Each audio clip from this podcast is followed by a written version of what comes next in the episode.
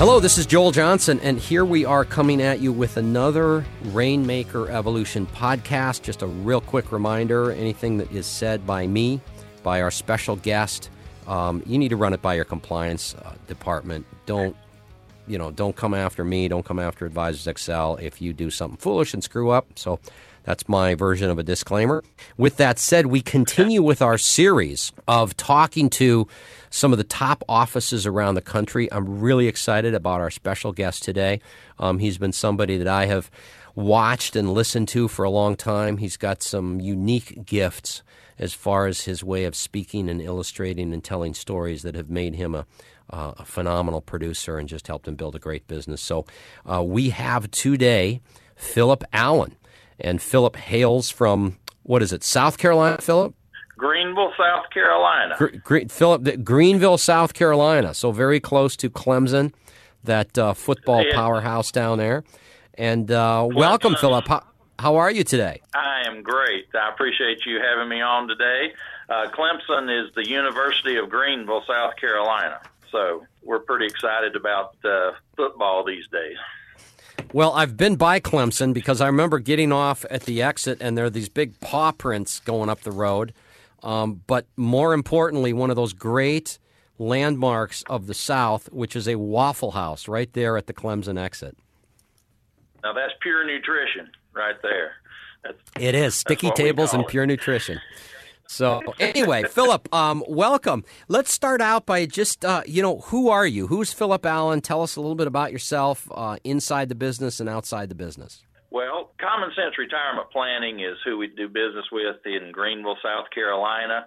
I've been in the business, the securities business, for 34 years. It wasn't a well-thought-out plan, but when I got out of college, I had a degree in business and didn't know what to do. My brother worked for a broker-dealer, sort of like Edward Jones. Wasn't Edward Jones, but didn't know what to do. He said, I think I can get you on at the broker-dealer. So they gave me a potted plant and a telephone. And back in 1985, I told people about this new concept called a mutual fund.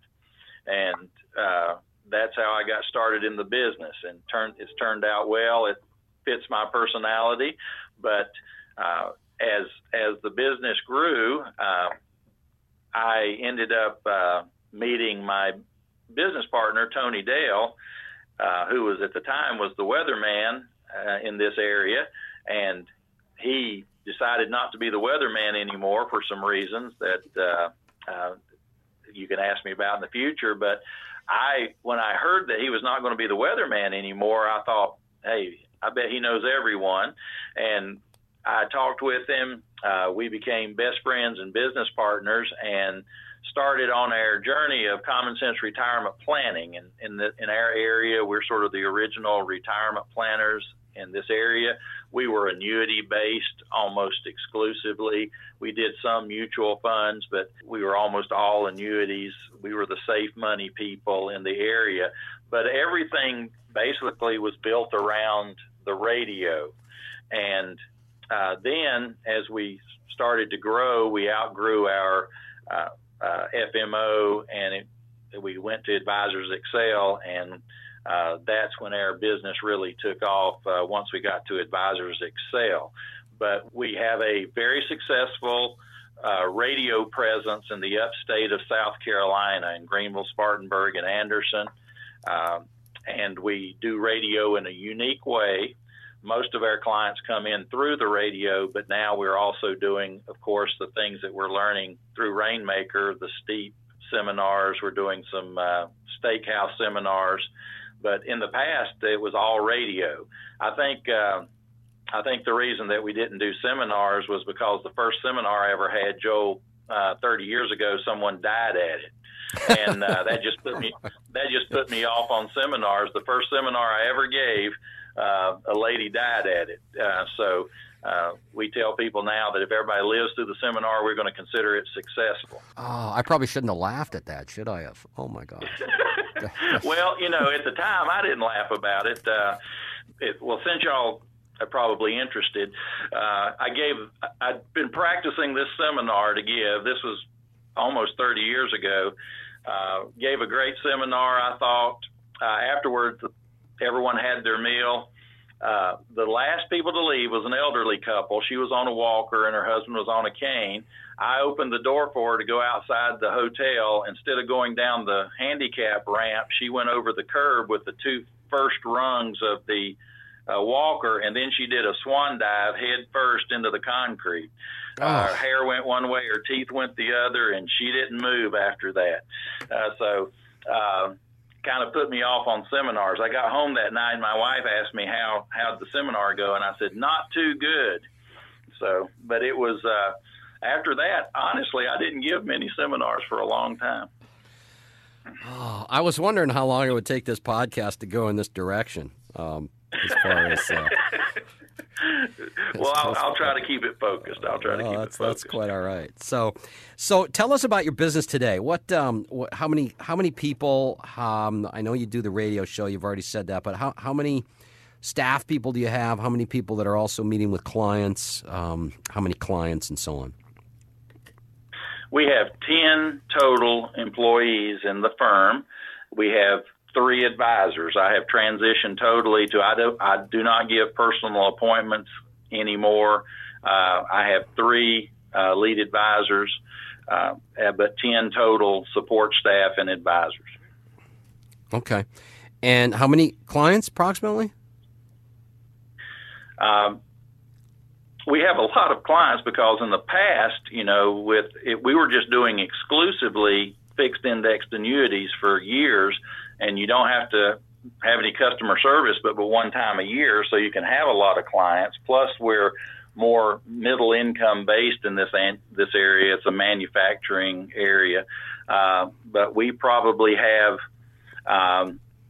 300 A clients. We have a lot of people that we meet with one time a year that are B and C clients, but I would say about 300 A-plus clients. How often do you meet with them, Philip, the A's? Well, we try to meet with them twice a year, and we try to contact them every quarter. Okay, great.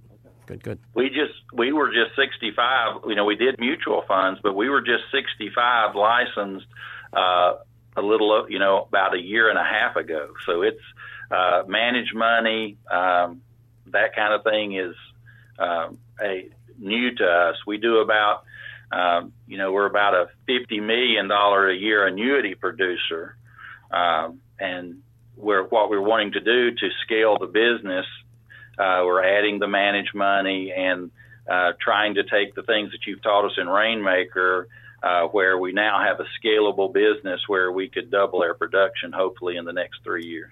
Great. Good.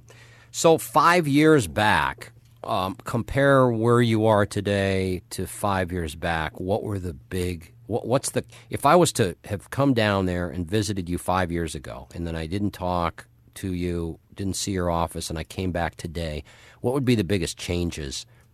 I guess 5 years ago, I was a personal producer. My business partner, Tony, was a personal producer. We both had one good assistant, a couple of more staff members, but it was basically everything was built around me, Tony, meeting with the clients. We split everything 50-50, and we really didn't have any type of managed money component. It was all taking people's money for their basic living expenses. We would almost just let Merrill Lynch manage their managed money. We'd say, look, let them, we just send that money away. And, it was more of a one-trick pony. Everything depended on me. Everyone wanted to meet with me personally. And, after years and years of that, I sort of got burnt out with the personal production. And we've been through some major changes. First of all, Tony decided to retire. He still works with us as far as keeping the brand on the radio, but he's no longer in the business on a day-to-day basis. And so that was a big transition. Had a big producer leave last year, a $16 million producer leave. And then the whole transition to me not giving personal appointments. But when I first met you, Joel, you were talking about just don't do anything that's not giving you energy. And personal production was not giving me energy anymore. you know, I just got tired of the same thing. And so it was really hard for me to, you know, step back, give, you know, take, I'm sort of a control freak. I guess we all are in a way, and let the three lead advisors handle the personal production. But now that you come, if you'd come into our office now, it really, you know, I feel looks like a premier financial advisory firm. Thanks to your training at Rainmaker, all the help that has come from Advisors Excel, they over the last 5 years, the combination of those two things, Rainmaker and Advisors Excel, has turned me into sort of a glorified salesman to a CEO of a financial advisory firm.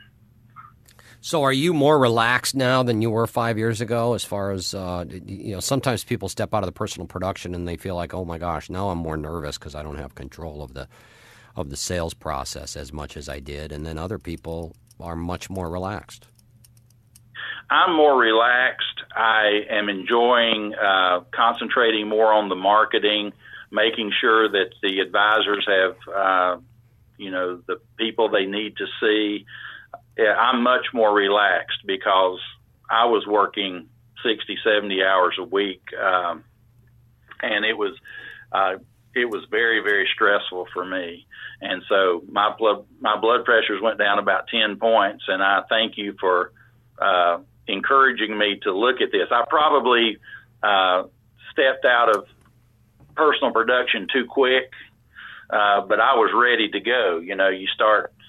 you get tired of answering the same questions all the time, and you know you're supposed to be nice to your clients. But I'd got to where when somebody said, "Let me think about it," I would say, "Well, Bill, looking back at your past financial decisions, thinking don't seem to be your strong point." And so, you know, when I started answering questions like that, I knew maybe I needed to let somebody else deal with these clients. Yeah. I remember I was starting to get really impatient, and I thought, why don't I just walk in there and throw a piece of paper on the ground and say, hey, do we have to do this dance for 45 minutes, or can you just sign? Because we're going to end up in the same place anyway. We can both save ourselves 45 minutes out of our life. Sometimes that didn't work too well. Sometimes I think that, you know, maybe, you know, I want to get back in there, and I'll go in and talk with a client, and the other day I went in with a client, and after about 5 minutes, I thought, that's why I don't do personal production anymore. And because I can give it over to one of these younger guys or ladies that work for me, and you know they're not jaded about it. They can talk with them, talk them through their problems, and it's really going to help my production that I stepped out of personal production and did what gives me energy, which is the radio, the marketing, you know, and running the firm. So the year before you stepped out of personal production, how much annuity business did you do? About $50 million. Okay. And that, but the $50 million included Tony. Was about half of that, and half of it was mine. And okay. So the firm was about 50 million, but if you wanted to say just me, about 25 million in personal production. So the reason I asked that question is because sometimes people that are not, haven't been in the business as long, don't have a larger office and so on, you know, they hear you and I talking about this and they think, oh, that's the magic bullet, just stepping out of personal production and hiring a bunch of other producers. And, you know, I always warn that is not the magic bullet. If you were doing $25 million of annuity production by yourself, you had a very substantial, I mean, you just multiply that by 7% or 8% or whatever it is. You know, there's $1.5 million, $1.8 million of revenue coming in before you stepped out of personal production. And I always like to, you know, warn, because sometimes there's people that are doing $5 million, $7 million of annuity production, and they look at you or I or some of the other guys that are around Advisors Excel, and they think, well, that's the magic bullet, just get out of personal production. That is not it. Your strength, your safe bet is personal production, and most of us that have gotten out of personal production have gotten out of it because we either do not have the capacity in our firm to handle all the appointments we generate from marketing, so we've got to hire other advisors, or we get to the point where we've been doing this so long that we just start, like you said, losing energy going into those first appointments. And that's the time where you step back and say, hey, I'm really gifted at marketing. I've built a great firm. It's time to narrow my focus even farther. And if I'm a great marketer and I'm a good CEO, then why don't I step back and hire for the capacity to see all these appointments that I can generate? So just a little warning there. Right. You know, don't listen to this and say the magic bullet is just hiring a bunch of producers, because that brings other headaches along with it. Well, it did, and you know some of the headaches I've had. But the thing was, that's where I was. I was in a situation where, you know, it was a cash cow, but I was killing myself. And, you know, I thought I was going to end up having a heart attack because I, you know, just everything was on me. And so what I ended up doing, I've had such a transition over the last few years. At first, it hurt my profit margin, but I thought I was going to live a lot longer. So I thought that was a plus. And then the way I look at it, anything that I, you know, lost in a profit margin, to me, it was almost like research and development investment. And so I put a lot of effort into developing the advisors that we have now, which are just fantastic. But during that, I learned a lot. I had a $16 million producer leave me. You wouldn't think a positive, good-looking guy like me, Joel, would have anybody leave him, would you? I can't even imagine. I would work for you for free. That's right. But you know, Tony retired, I had a producer leave, and then this transition. But now I'm so excited going into next year because we've learned as best anybody can, but we've made a lot of progress, let me put it that way, with your Rainmaker system. Now I don't dread going into work every morning. I'm excited about it. My advisors are excited about their success. They had, you know, last year they had very good success with all three advisors. And so what I feel now is because of the transition, I can now have a scalable business that I won't end up, you know, just being stressed out 24 hours a day. I am finally enjoying the business again, where I can enjoy the friendships I've made there. The people with, you know, always look forward to seeing, you know, I could name just that, Tom Mosley, David Brooks, Alfie. You know, I'm enjoying the friendships more. I'm enjoying the trips more. I can leave the office, and that's a big part of it. You can leave the office and the revenue still comes in. So it was a tough transition, but looking back on it, I wouldn't go back to where it was for anything in the world. That's great. That's great. What are the main factors contributing to your success if you were to pick two or three things, Philip?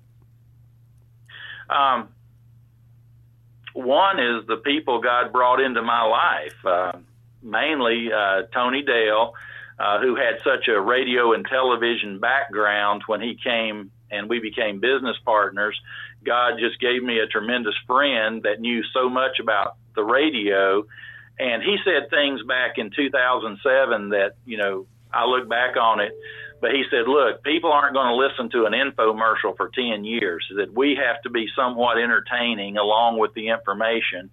And he just took my hand. And so the radio show in our area is more like a talk show. It's not your typical infomercial. We have an actual talk show. We're now 2 hours on Saturday, 2 hours on Sunday. It's repeated, and one of the hours is repeated on Sunday morning, and then 2 hours on Sunday afternoon.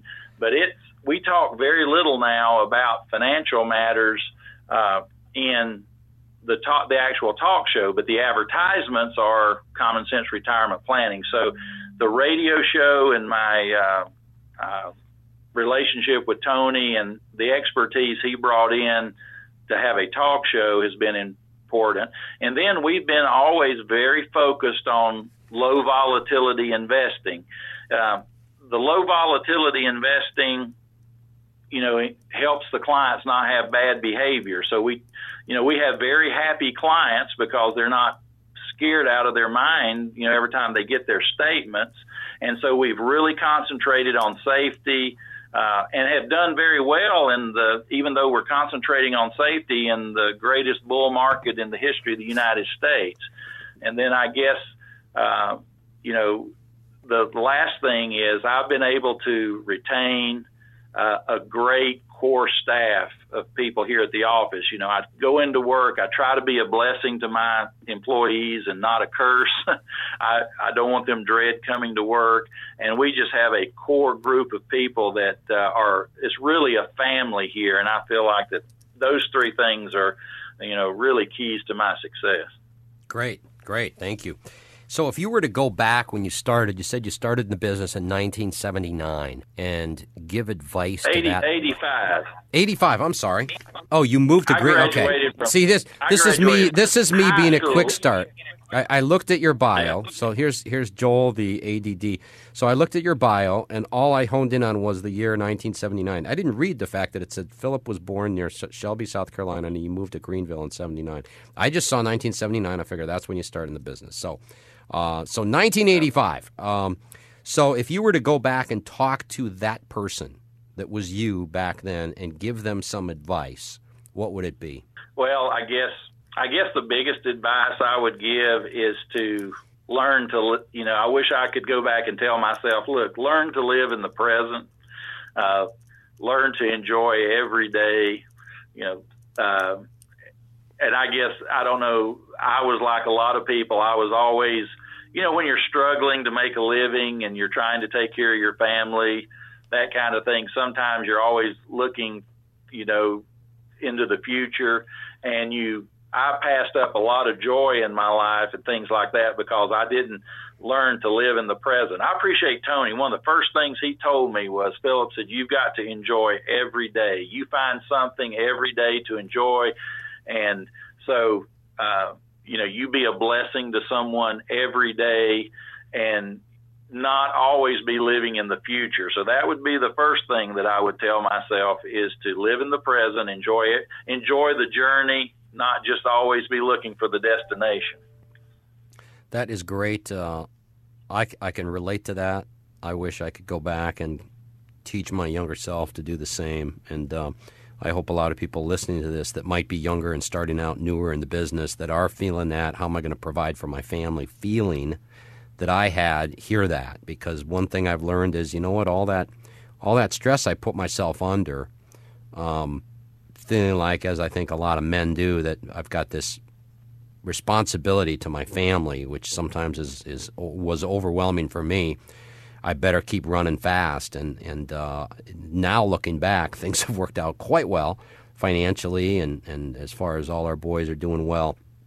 I could have certainly slowed down a little bit, enjoyed the present, not always being in such a hurry. And a lot of my being in a hurry was just, I didn't know if it was going to be okay, right. And so I hope younger people hear that, or maybe somebody that's starting a second career in this business where it's a little scary. They walked away from something else and now they're starting new, and they might be in their 40s and 50s.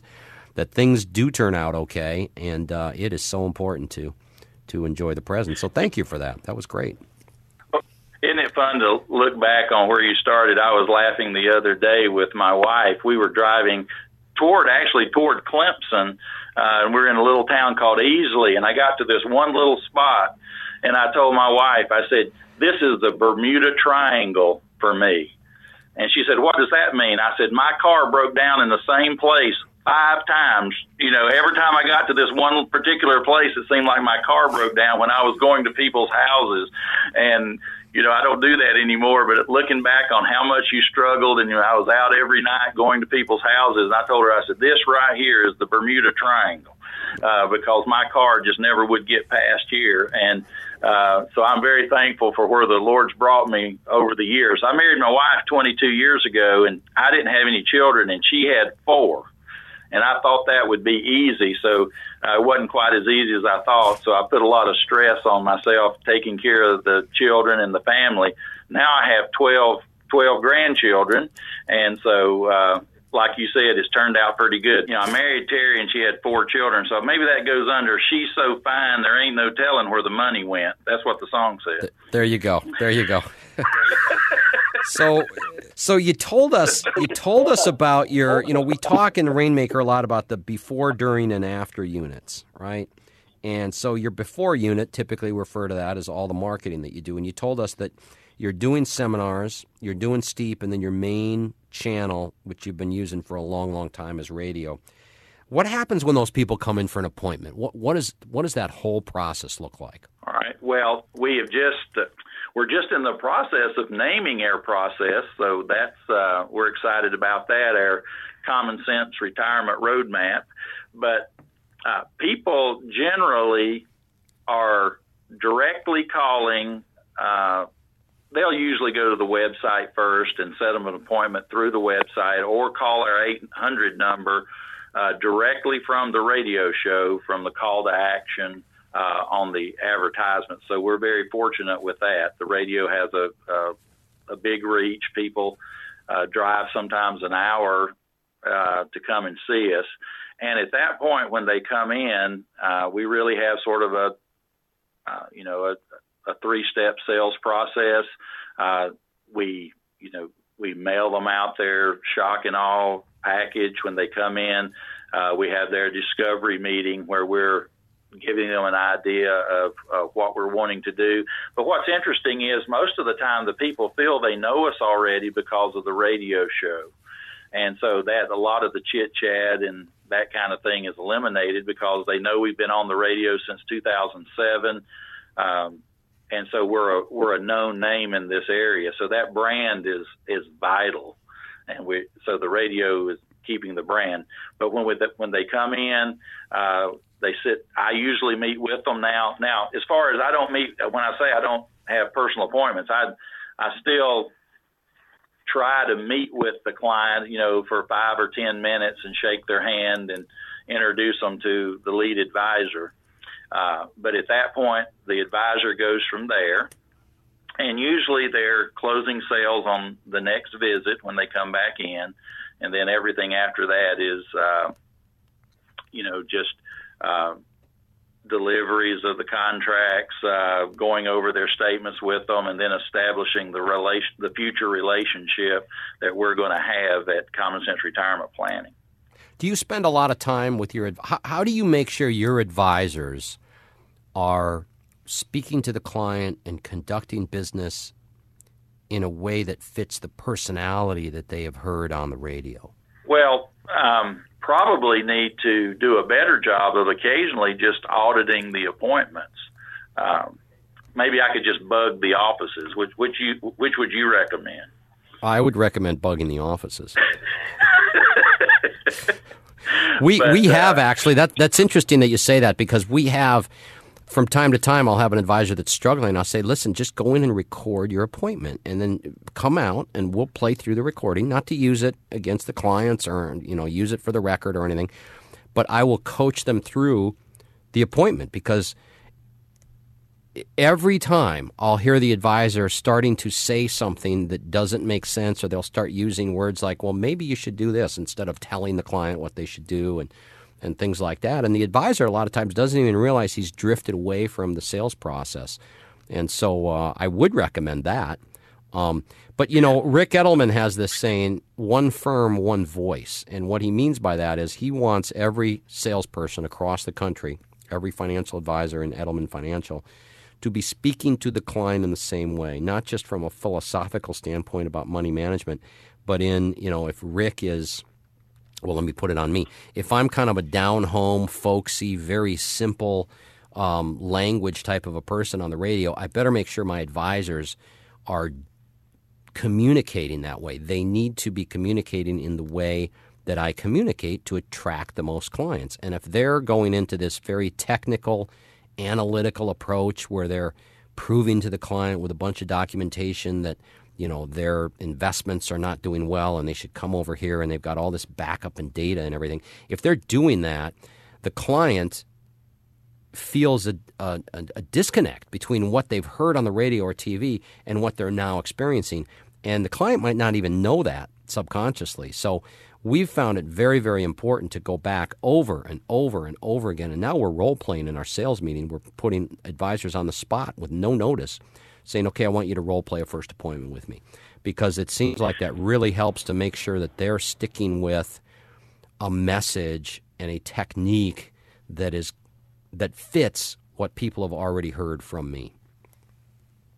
That's great. That's one of the things that we're probably lacking. I do, I meet with my advisors every week. My advisors, and there's good and bad to this, they were trained, they really came from different backgrounds. They were more, counseling backgrounds rather than financial background.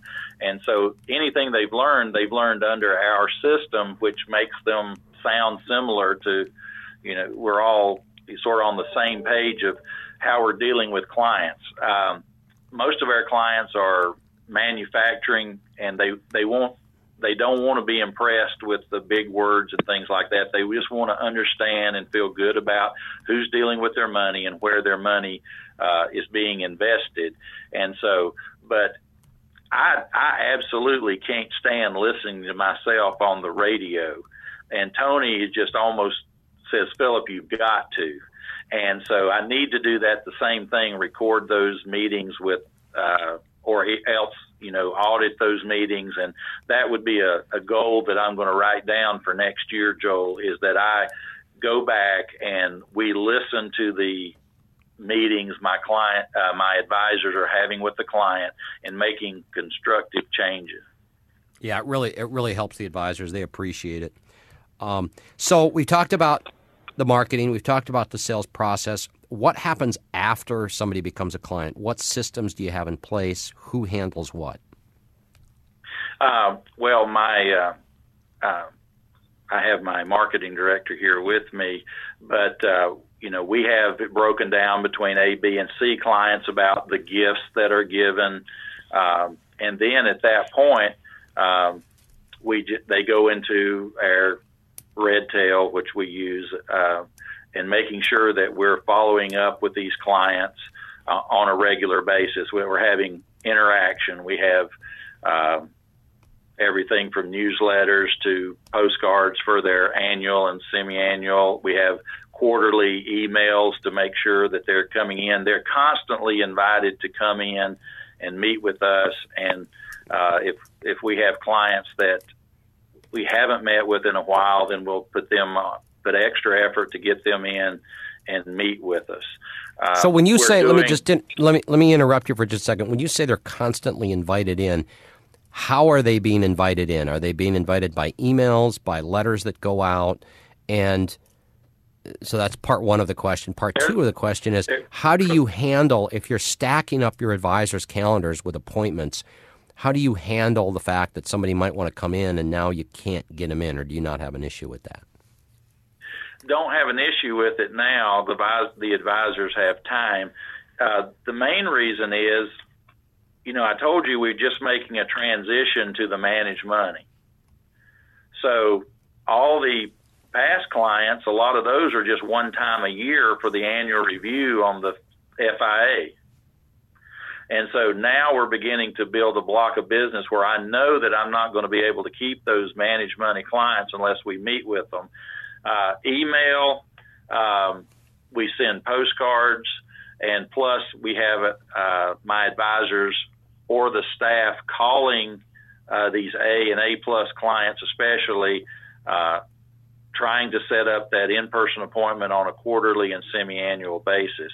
But right now, we have the capacity to do that because we just don't have that many big managed money clients. Now, that's going to be something that we'll refine as we go forward. But like you say, the FIAs pay the bill, and then our retirement plan is the managed money. But so far, we're actually, contacting these people in person, asking them to come in for their quarterly and semi-annual reviews. So if you're sending out these postcards, and let's say I'm a C client of yours, and I don't know what a C client is, but let's assume I have $150,000 in an annuity, and I want to come in. I want to come in every 2 months. How do you deal with that? Well, we don't. We have very few. We have very few people on the annuity. They understand very well that nothing happens but one time a year. Now, we we try to do a great job at sending out Christmas wreaths, calendars, birthday cards, Christmas cards, and all those are just letting the people know that we'll meet with them anytime they have a new event. You know, we have a 59, you know, if they turn 59 and a half, we'll contact them. But on the people that just have an annuity with me, they know that they're not going to meet with us unless they have a need, but one time a year. And then also, it's kind of odd because our radio show is kind of like a talk show. A lot of clients keep up with us through the radio. It's almost like a client event. I don't know if that answers your question or not. Yeah, no, that does. It does definitely answers my question. What do you prepare for during a review with a managed money client? What is it when they come in? What documentation do you have to walk them through? We have their their statements from TD Ameritrade, the personal, like some of the AE wealth statements. I really leave that up to the advisor. And we need. By the way, leaving it up to the advisor is not a good idea, I know, but. It's usually just we sit down with them, and then we have a form where with our new Common Sense Retirement Roadmap, we update that to see if they've turned 59 and a half. Do they have, make sure that their wills are updated? Do they need to talk with their CPA? Making sure their plan is up to date every time. Did they have any kind of life event? So we go through a little checklist on that. So you definitely have a process that each advisor goes through. They might use different words, but they're going through statements and account values and making sure that everything's up to date. Almost doing a mini new fact finder so that you note any changes. Right, because they know for sure that those annual reviews. As far as new business, there's a lot of new business there. If they'll and referrals are part of that. We get a lot of business now from client referrals, and if they're not doing a good job asking for those, so yes, we have a streamlined process on those annual reviews. Does the advisor dictate the summary of the review in some type of a system, or do you just have the notes? Just the notes. Okay.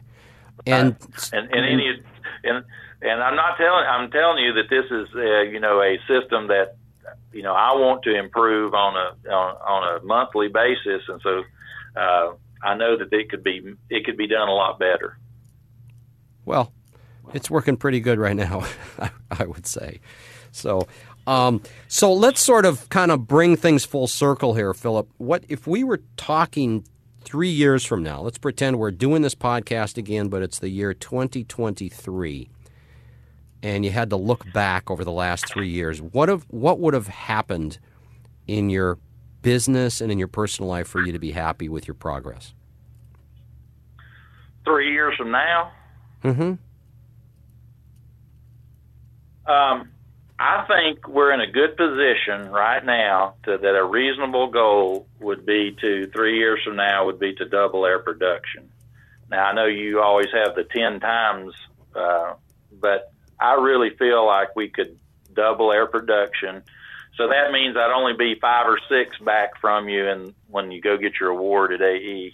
But if you double your production, then I'm still just as far behind. So I'll have to figure out some way to slow your production down, but I think that's my goal. Is I would, and there's a lot to that, but I would like to double my production. I think $100 million combination, on the AE Elite. I would be so proud of my staff.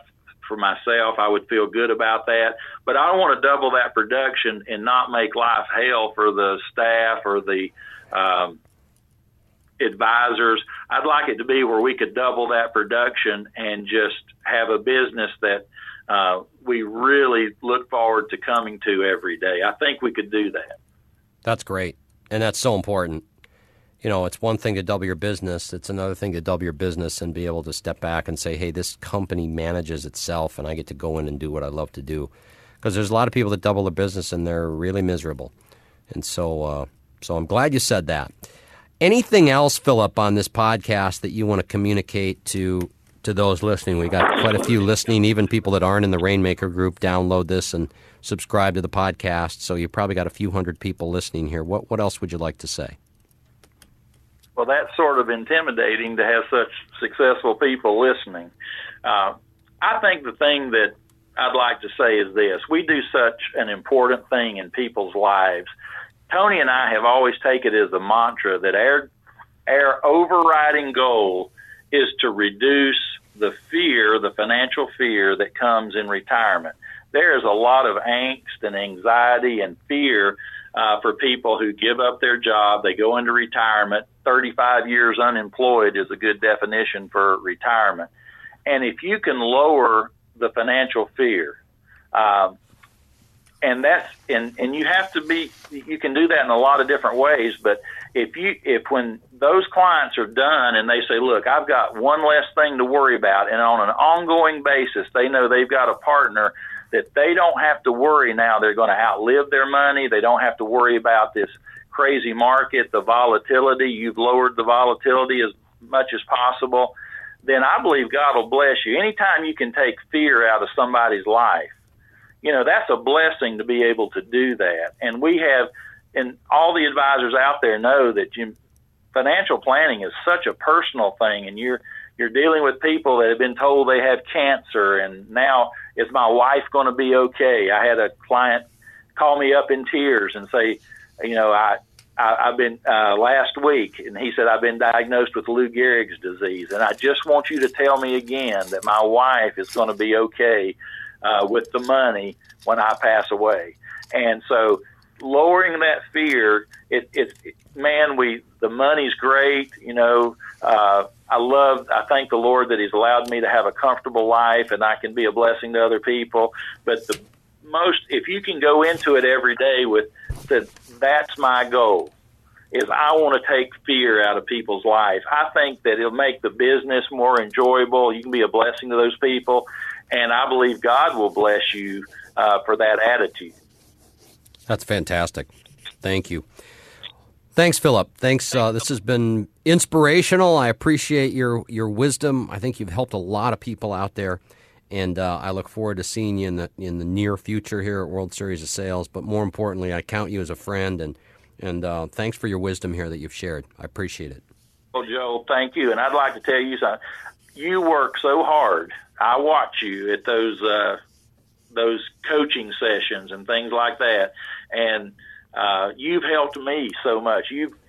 By making this transition that you've helped me with, you've given me sort of a new lease on life in the business where I thought I was going to be burnt out. And I want to thank you for your hard work and effort, and I pray that God will reward you richly for it, and I look forward to seeing you at World Series of Sales.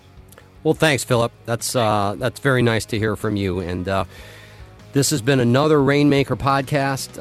I told you we had a special guest, and it's been truly inspirational. And I've picked up inspiration, motivation, and some good tips here. So, thank you, Philip, and thank you all for listening. And we'll talk to you next time.